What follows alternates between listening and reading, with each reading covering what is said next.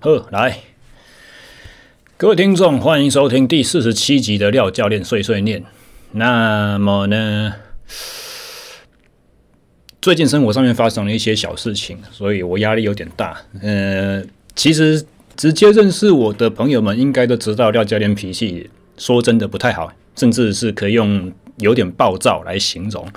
但是如果你是透过收听节目来认识我的话，呃，应该我相信廖教练给你们的印象应该是讲话算偏保守，有点含蓄的，就是不太常在节目里面把带有很多主观个人意识或情绪的内容去讲出来。但是哦，因为像我节目刚开始说的，最近呃生活中的一些琐事让我压力有点大，心情有点不美丽，再加上刚好碰到两件在我们呃应该算是专业运动圈里面所发生的事情，让我有点不爽，所以今天我要来特别的在节目上面公开呛人哦。那顺道说一下啦，哦，其实第五季的 SSE 训练漫谈开播之后呢，我们除了重新在呃，开再度开启了这个小额募资的计划之外，也进行了一个小小的小单元，叫做什么呢？叫打脸廖教练。我其实有一阵子没有去分享了，因为嗯，其实大家算是蛮客气的，没有去给很多这方面的资讯，但是。也可能因为我没有讲，所以大家不知道。总之，你们在 SSE 这个频道上面所听到的任何节目、任何内容，不管是主线的 SSE 训练漫谈啊，还是像今天碎碎念，或者是更短的那个呃 Training Espresso 哦，健身 Espresso 那一档节目里面，只要有任何你们听到的，觉得说，诶，这个不符合客观事实，这跟你认知的不一样，或者是教教你根本就乱讲，你说错了，哦，欢迎你们透过。脸书或 IG，或者是我个人的官网最底下的那个留言栏位，去寄 email 给我，哦，告诉我说在哪一集的大概几分几秒的部分，什么东西哦？你觉得你听到东西跟实际上面不对，那你就可以特别呃来信指正，那我会很认真的去查证它。呃，如果来信属实的话，我会在节目上面公开坦诚，然后。顺便去注明是哪一位网友来跟我呃呃修正节目中的内容啊，这个叫做打脸廖教练。所以今天节目中，我我要在这边特别强调，待会我所提的东西，因为我在批评别人，所以当我批评别人的时候，我所提出的东西，你们觉得不对的话，也欢迎透过上述的这个管道而提供资讯来给我。那我如果事后看了我。觉得说，嗯，确实你们讲的有道理，我真的说错了，那我就会在节目上面把它公布出来。好，消毒针先打到这边。好，今天我要讲的第一个事情是什么呢？前不久几天前的事情而已。我在网络上面看见有某单位在开就是认证课程，那这个认证课程的话，它是以呃所谓的功能性运动医学。这几个字做开头，那讲到运动医学这四个关键字的话，其实呃，大家在健身产业有一定经验、有一定资历，应该都知道说，运动医学其实在台湾不存在啦。什么意思呢？就是说，今天你。因为任何原因，你去呃，你是受伤啦，你是一些身体上面奇奇怪怪的小问题，譬如说精神不济哦，嗜睡，或者是说经常有一些你感觉上好像内分泌方面的状况哦，或者是说容易疲劳等等，你想要去医院哦，去去寻求一个呃，能够把自己该有的。以前习惯的运动表现找回来的这种问题，你会发觉你好像没有特别的科别可以去找，没有没有什么医生专门在搞这一块，哦，或者是说，嗯，在台湾的医疗体系里面呢，它没有任何一个科别可以直接开立。运动处方，所谓所谓的运动处方的意思就是说，它可以给你一个训练课表，要求你照着执行。然后这个训练课表，你如果有做的话呢，它的效力等同于药物，是可以直接改善你的疾病，或者是说至少改善你疾病的某些症状。哦，这个科别，你在台湾，如果你去医院挂号要挂运动医学，是找不到这个，是找不到这个诊可以看的哈。那。这个要说是台湾医疗法规的落后吗？还是什么？我们嗯，聊下去很多。当然，你也可以说，其实台湾有两个，至少两个单位有提供这样子的服务哦。其中第一个是长庚哦，高雄长庚非常有名的，它有一个叫做运动科学中心。那但是其实我们如果仔细去看的话，它运动科学中心的功用是什么呢？你去点官网去查询，他自己中心的描述是说，他们是整合了骨科、附件、外伤与中医几个科别的医疗的资源，然后有非常好的互相的照会和转介的管道，然后呃，这这几个不同科别的医生对于处置跟运动伤害啦，或者是相关领域的这个东西的话，他们都会有非常专业的知识以及丰富的经验。那这个叫做，呃，特别是他们还有一个所谓的特色运动训练中心哦，概念上就是说，当然这个是官网上面字面的解释啊，他们就是说，概念上一般以前的做法都是先复健再训练，呃，受伤之后的流程这样子，受伤之后的回场。那高雄长庚的特色运动训练中心，他们的概念是说，想要结合复健与训练哦，这两件事情同时做。那他们所拥有的仪器就是，呃，从日本引进的一个叫做出动负荷的训练哦，然后另外一个也是蛮著名，就是高压氧的仪器。那这一些，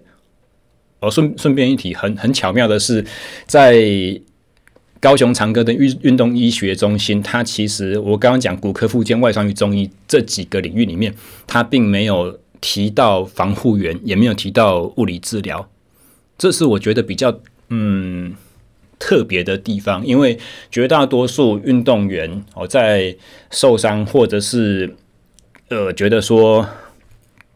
他被医疗体系处置完毕了，医生告诉他说，你没有问题了，你现在属于是健康的，可以开始运动的状态，但是他距离到可以回场还有一个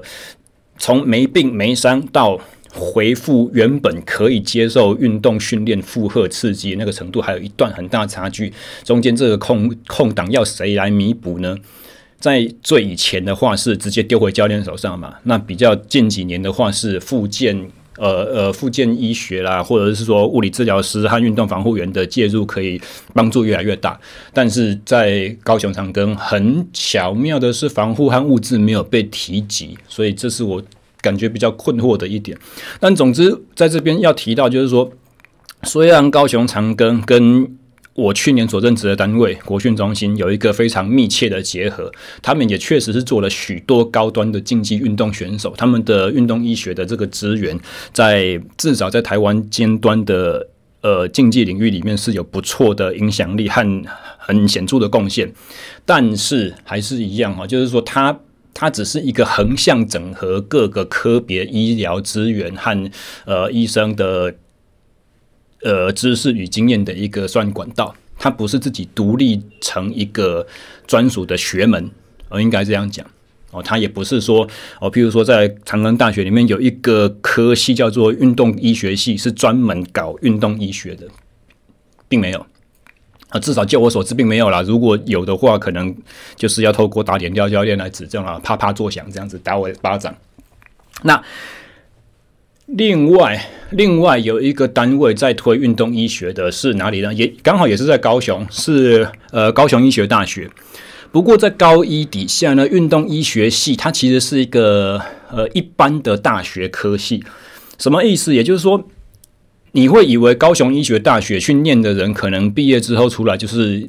medical doctor，就是医学博士，就是可以去当医生的这种。但是高一的运动医学系，它是一个四年制的大学，大学的科系。然后他毕业之后还可以另外去念自己运动医学系的研究所了。但总之，他所给出的学位是什么呢？是 bachelor's degree，是大学学文凭。而不是 MD Medical Doctor，他是四年的，他不是练七年的这样子。然后在你如果去找运动医学系官网上面本身的描述呢，你会发现运动医学系他自己对学生毕业的出路有五个描述。我在这边就是照着网页上面的资讯去朗读一下哦。我在高一的系所的简介上面，它有呃高一的运科运动医学的系所简介上面最底下一行未来出路，它有提供两个，第一个升学研究所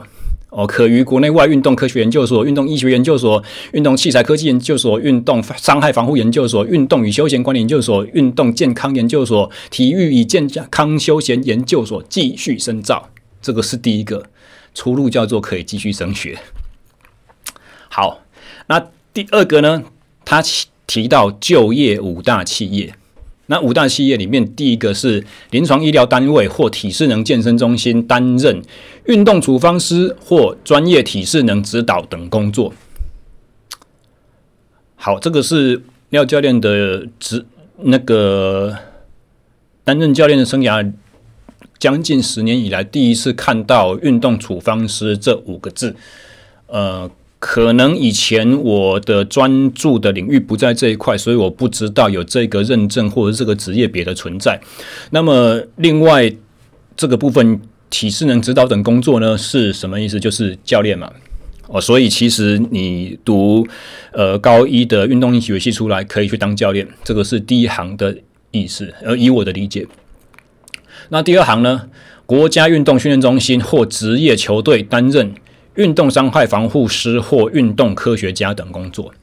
也就是你可以去当防护员，或者是你可以进国训去，像我去年一样在运科底下，呃的几个大领域，心理啦、生理啦、力学啦、呃体能啦、心理啦、呃医疗，医疗那边又防，就是医护组的话又分物理治疗、防伤害防护等等几个大领域啦，哦，就是可以进国训中心工作。在运科处底下，哦，这个是第二行的意思。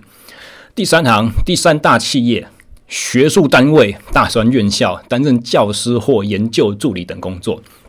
哦，你可以，你运动医学系毕业了之后，可以去当助理、研究助理。第四个，医疗或附件运动仪器器材公司担任研发专员或销售等工作。哦，跟业界结合。第五个。我我觉得有一点牵强了，然后第五个是讲参加公务人员考试，进入公家机关服务或任职于军军警消单位。好，考公务员的可能有，但是特别念的运动一些系，然后去当军警消的，我不知道多少人，多占多大比例这样子。在这边想要特别强调，其实我不是要去取笑呃高一的。运动医学系说啊，你们不是你们不是念医生的，你们怎么样怎么样？其实我自己以前带过的高中的学生，有其中有一位相当有才华，也相当有呃抱负的呃学生，他后来就是在高一的运动医学系就读。所以我在这边，其实我在提呃。他们系的网页上面所讲的什么未来出路啦、升学就业这些东西，我并没有去要批评他们的教学成效和目标的意思，但我只是想透过未来出路的条列式，我自己直接朗读，想要告诉你们各位，高雄医学大学的运动医学系，它不是培养医生，它也不是培养进入。医疗体系的专业人员，好像我刚刚所说的就五就业五大企业，我所念的第一段，临床医疗单位或体适能健身中心担任运动处方师或专业体适能指导等工作，有看见吗？这个其实都不是什么，都不是直接在医疗体系底下去呃服务，甚至应该还不算不上是支援医师。物理治疗师、复健师、药剂师的工作，我的认知啦，因为我对所谓的运动处方师这一个行业别并不了解，在这边要特别写声明。好，讲了这么多，回去谈到为什么我看见这一个某单位他所开的研习课程前面挂上“运动医学”这四个字，我特别的特别的敏感呢？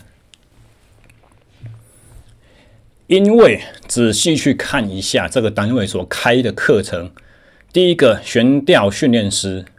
我教你怎么使用它的图片里面是看起来应该是正版的 TRX 啊，悬吊训练系统。然后学习课程后，他所能够学到的哦，课程描述是这样子：锻炼身体平衡性、耐力，增加肌肉线条感，提升运动表现力。然后第三个，高效燃烧身体脂肪，降低体脂率。第四个，提升核心力量，锻炼身体柔韧性，并提高关节的稳定性。第五个，系系带方便悬挂，随时可以练习。然后第六个，呃，如何运用在康复后的运动设计？第七个，强化功能性推拉、转走及抗旋转。七条念完了。对，确实都是这个呃训练器材所可以提供的功效没有错，但是我想请问一下，医学的成分在哪里？你好大的口气，你怎么好意思说自己运动医学啊？好，那在这边我也许可以这样子好了，就是说他在我看一下哈。第四条里面有提升核心力量，并提高关节的稳定性。诶，好，我们先说接受这一个事实好了。但是有没有科学证据提出说这两个能力提升了，你就一定比较不会受伤？其实这方面的证据其实到目前为止还相当薄弱哦，并没有很多的科学证。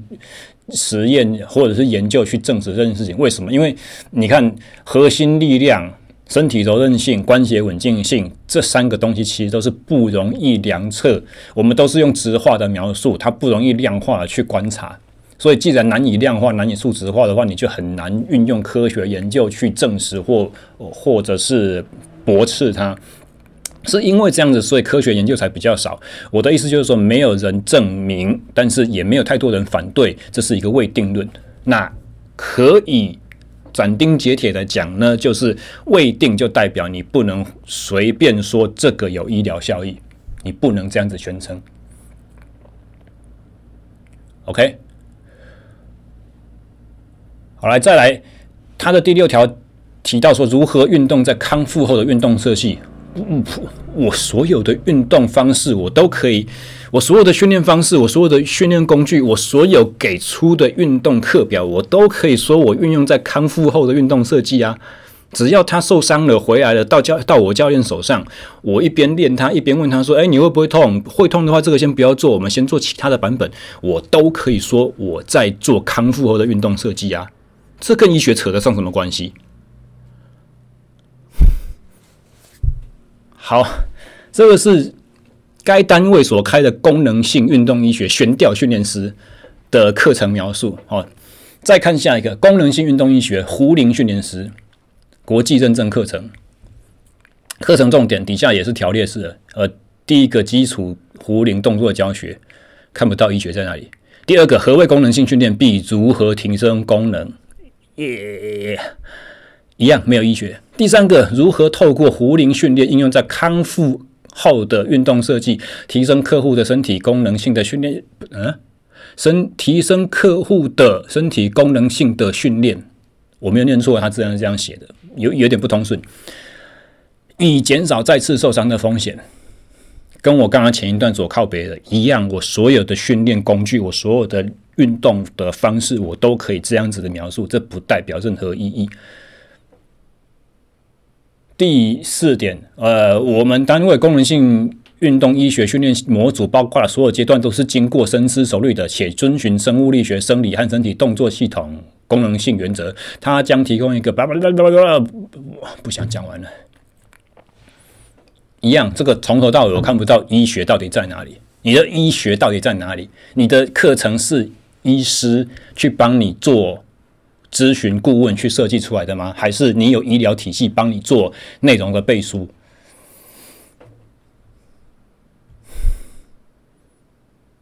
这这两个这两个课程，我觉得它唯一跟医学可以扯上边的是什么？因为它有得到美国呃国家运动医学会 NASM 的再教育学分认证。这这个。这这是我目前所看到，它唯一跟医学可以扯上关系的一一个连结了。那其实，所以我看到这个东状况，我其实真的是非常分生气，然后我就分享，然后直接在我分享的地方就点名说，到底运动医学的地方在哪里？啊，我我底下我就有也是一样当教练的朋友，就是开玩笑说，这可能是做完之后要看医生的意思。然后我就回他说，哎，那我至少还直接用药球做训练呢，那我可以我我可不可以算是药师？然后另外一位教练朋友也是做教练，他就是说，是不是因为申请到 NNASM 的学分啊？也就就是跟我看到的东西一样的。那我就回他说，你申请到 NASM 学分，你就叫做运动医学的话，这个逻辑是不是等于我跟黑道借高利贷，就叫做人家黑道老大愿意借我钱，就叫做我也是混道上的这样子？所以录到这边，其实我真的也不知道该下怎么样的结结语。你们，哎，各位听众，你们觉得嘞？一，如如果你们有什么样子的看法，不管是同意我还是想要反驳我，可以透过呃在脸书、IG 的留言，我们我们来讨论一下，或者是你就直接寄信到打脸廖教练吧。我们我们我们来去，我我觉得应该不只有我。我应该不是，我应该不是个案吧？应该不是只有我看到这个会觉得很离谱、很想、很很生气吧？就台湾有没有运动医学的存在，这是一个客观可以讨论的事实。那。你不能说，因为现在并没有法规去规范运动医学该怎么做，你就可以自己只是一届教练，你就可以把医学头衔挂在自己头上，然后去卖课赚钱呢？这个真的是，我我觉得这样子啦，就是说，你如果你如果好意思这样赚，你就要好意思接受大家的讨论和批评。所以，如果这样子写文案招生，你会认为是你的权利的话，廖教练，我也认为，我批评你的文案，我说你没资格讲自己是运动医学，那是属于我的权利。我我们做教练的，我们在运动产业从业的这些努力的人，到底是为了什么？我我觉得哈，就是用心增进自己，像像我之前所访问的那一位那个杨浩翔教练一样，那个练格斗那个 Ernie 小我十岁，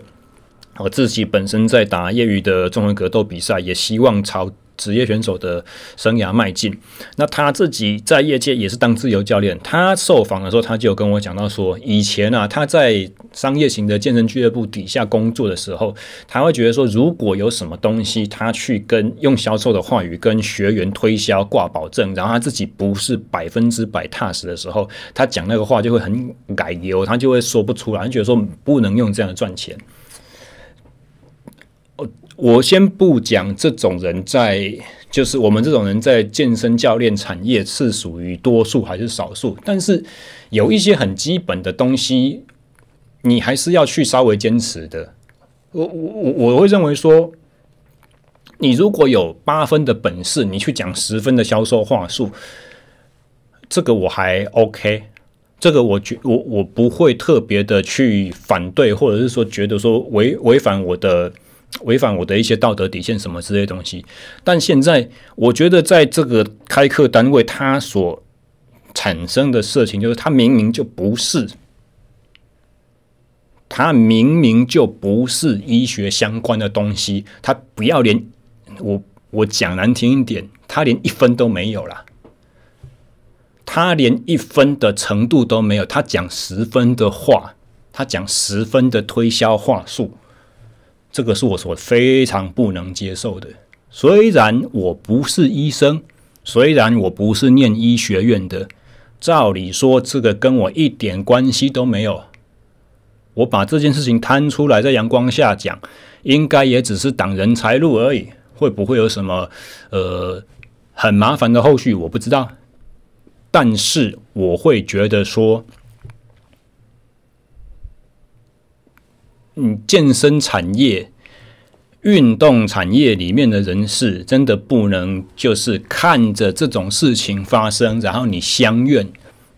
心里面不高兴，道德底线被逾越，但是你却闷在心里面，你不拿出来讨论，我认为这是不对的。我真认为这是应该拿出来讲的。哦，所以这个是本本集节目前面第一段，呃，我我想要拿出来讨论的内容。我再次声明哈、哦，我的节目的到目前为止原档录到二十七分零九秒去了，会有一些剪接啦，可能你们会少一点，因为我有几段真的气到讲不下去，不知道该接什么。前面三十分钟所讲的任何东西，只要我有讲错，只要你认为我说的不符合事实，欢迎透过。前面讲过的所有留言管道，不管你是直接公开留在我的页面上，还是你透过私讯来跟我讲说，你他妈你讲错了，乱说，你就讲什么，我照单全收，我全部都会一一拿来跟你们所提出的证据去查实，去呃去去查核，去校校对。如果你们提出的证据真的是能够推翻我的讲法，我会在后面的几集的节目上面公开。公开声明，好，这个是前半部我所要我所要提的这个最近所碰到的现象。第二件事情也是一样，最近其实不是最近，才今天而已。今天发生的就是一些网络上面的算知识型网红吧。其其实我可以把它当做是一个。集体的现象啊，只不过今天触犯到我底线的，挑动我敏感神经的是一个特定的人士，就是什么叉叉前妻的那个啊。哦，他最新的一集 p o d c a 节目里面，他讲到了说，他是一个，他看了一本书，我，那本书的作者呢是呃，跟研究脑神经的和人人类行为什么科学的，和和探讨跟运动相关的关系。然后他那一集节目呢，就在讲运动。就要就就要讲训练，就要讲说，呃，运运动对人体可以产生的好处。首先，这位叉叉前妻呢，前阵子才被人家提报说，你不是专业的心理人士，你要去贩售什么所谓的你接受心理咨商的过程的笔记，你要在公开在网络上面以这个去牟利，你才刚被大家就是。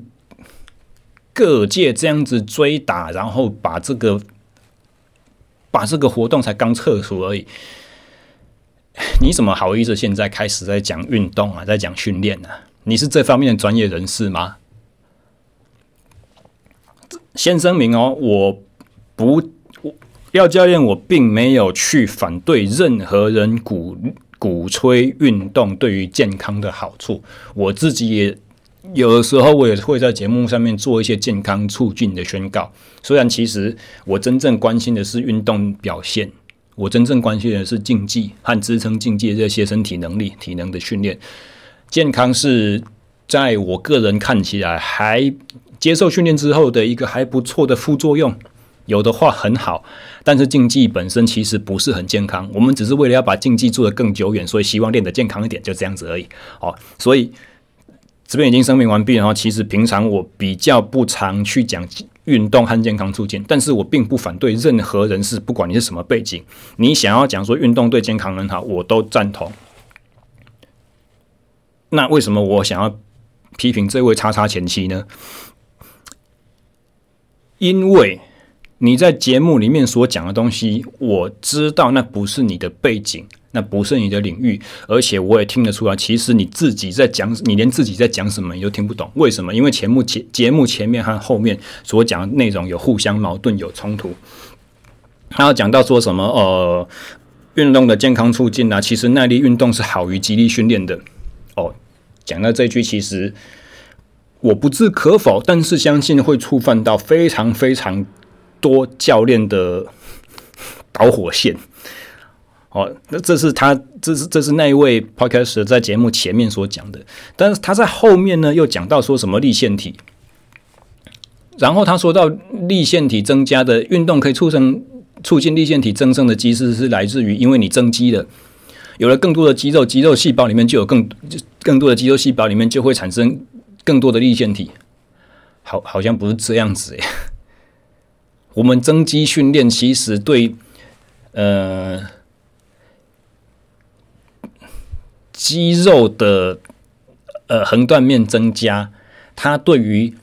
有氧耐力的提升，其实绝大多数的科学证据都告诉我们，基本上是没有效果，甚至是会有所妨碍的。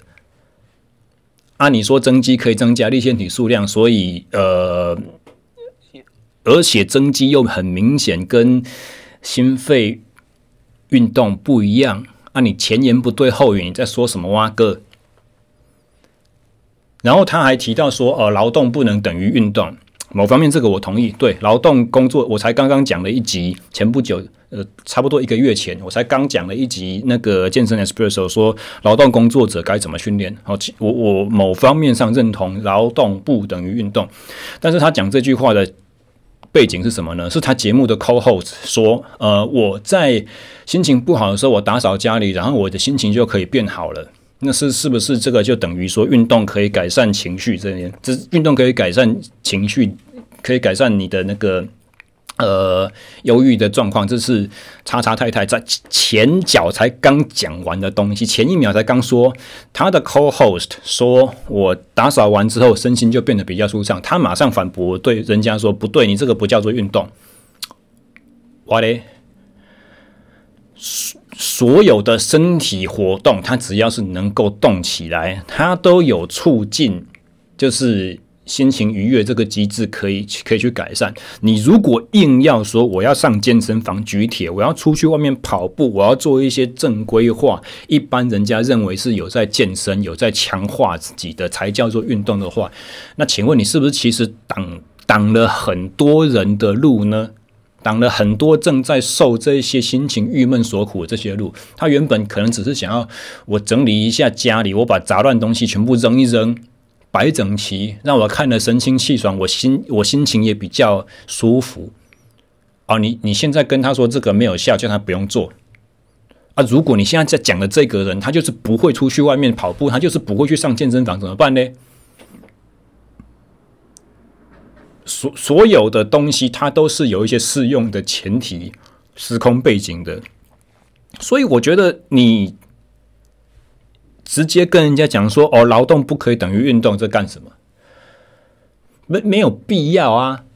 然后再来，他又有讲到说“哦，运动对于长寿的好处”。然后说举例说哦，就是呃，他他念的那一本书的作者有去研究说，因为我没有直接看那一本书从头读到尾了，所以我也只能转述这位叉叉太太在节目里面所讲的话。那我转述是不是有失真呢？就由各位自行去查证，也是一样。我如果有讲错的话，欢迎帮我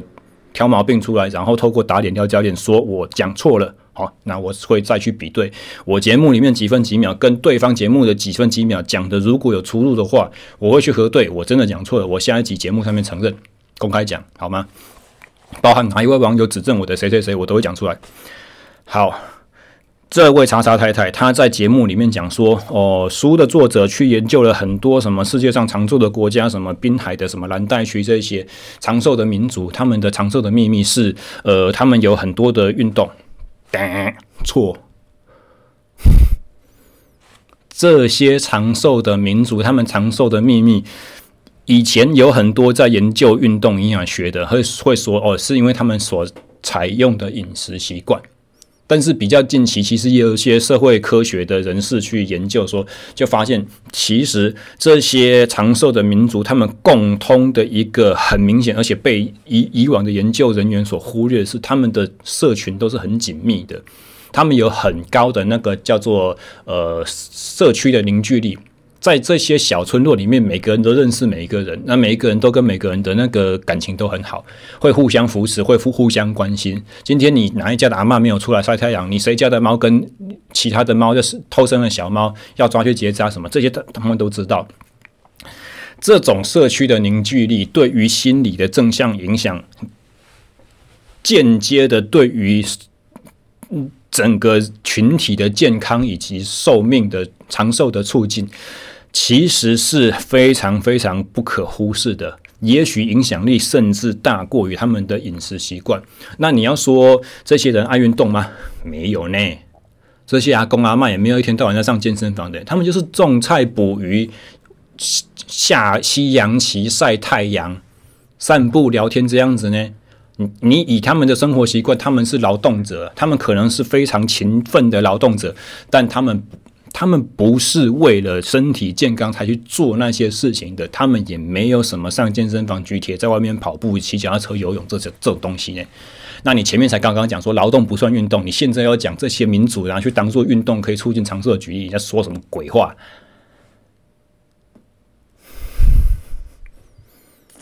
总之，我会这么生气的原因，就是因为你不是这个专业背景出身的。你只是去看人家一本书，然后去把书里面的东西拿出来讲，然后透过你的一个个人形象的塑造，你过去的一些背景，你就讲的好像说我很懂，我我把知识传播出去给大家都晓得。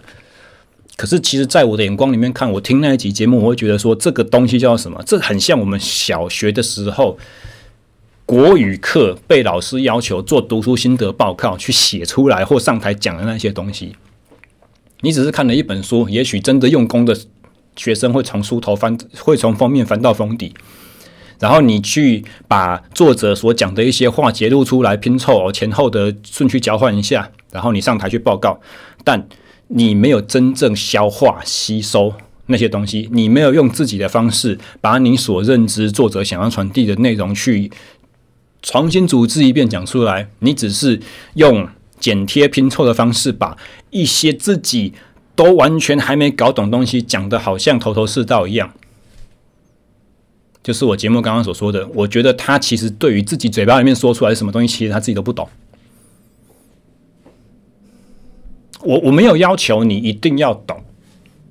我也觉得其实运动和训练的领域还有很多东西我自己还没搞懂。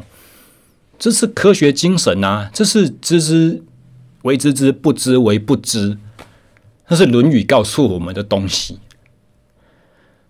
科学很重要的精神就是先承认自己哪边自己所讲的、自己所做的，你的有效的边界在哪里，在什么前提之下，它可能会开始变得不适用。然后要很清楚的告诉人家说什么东西我不晓得。哦，如果你先说了，就是说。其实我不是这个领域的专家，但是依据我个人的经验以及我看了一些东西，我相信运动对我们绝大多数人都是有好处的，都有健康促进的效果。你去讲这句话，我完全不会反对。可是当你要介入机制的解释，然后你还把机制讲错的时候，我就觉得说你你在干什么？好了，我承认这种东西的存在，如果被一些就是以前。对这个议题所没有感觉的人去听到的话，还是可以起到一些正向效果。就是，呃，他如果对于像廖先生刚才所讲到的一些机制的前因后果不是很清楚的，他就听完了这一集二十五分钟节目，得到一个粗浅的印象说，哦，运动很好，运动对我们很好，对，应该是应该要去动，要去动起来，我应该去开始跑步，我要去上健身房。我觉得整体而言是。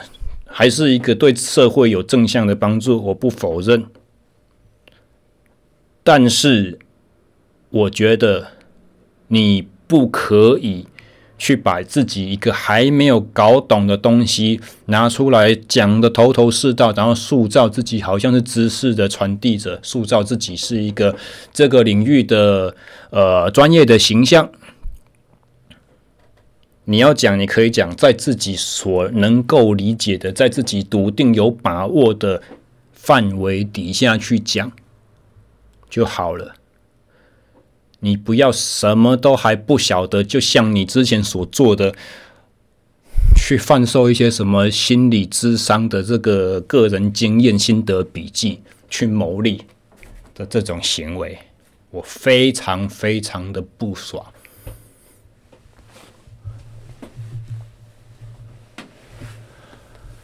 好，冲动出于冲动之下录了这一集，我也不知道后面会产生什么效益了，会不会有什么了不起的反噬在我身上？但是我只知道今天我讲完了这四十几分钟的 podcast 内容，我心里面蛮爽的。那就是也也没有什么好讲的啦。今天节目就到这边吧。好，如果你从头到尾听到这边觉得很过瘾的话，恭喜你们从我这边得到了一点小小的消息。那如果你们听到这边呢，热血沸腾，气得半死，觉得说廖教练胡说八道的话，呃，非常的抱歉，我对你的心情产生了跟那两个单位对我产生的一样的冲击，好不好？伤害到你的感情，我很抱歉。可是你自己选的，你听到了这边。以上就是本集的碎碎念全部内容，真的是非常没有结构的碎碎念。我们下个礼拜不知道会不会再见，好，因为我还没有想出来我要干什么。然后下个礼拜我会去，礼拜天我会去做台湾柔术总会的那个体能与技术讲习啊，这是这是会是一个比较大的，呃。比较大的计划，但是当你们听到这期节目的时候呢，报名已经截止了，所以我也不再做招生的宣传了。好，我们就先这样吧。下礼拜搞不好忙起来，我不会上节目。大家拜拜。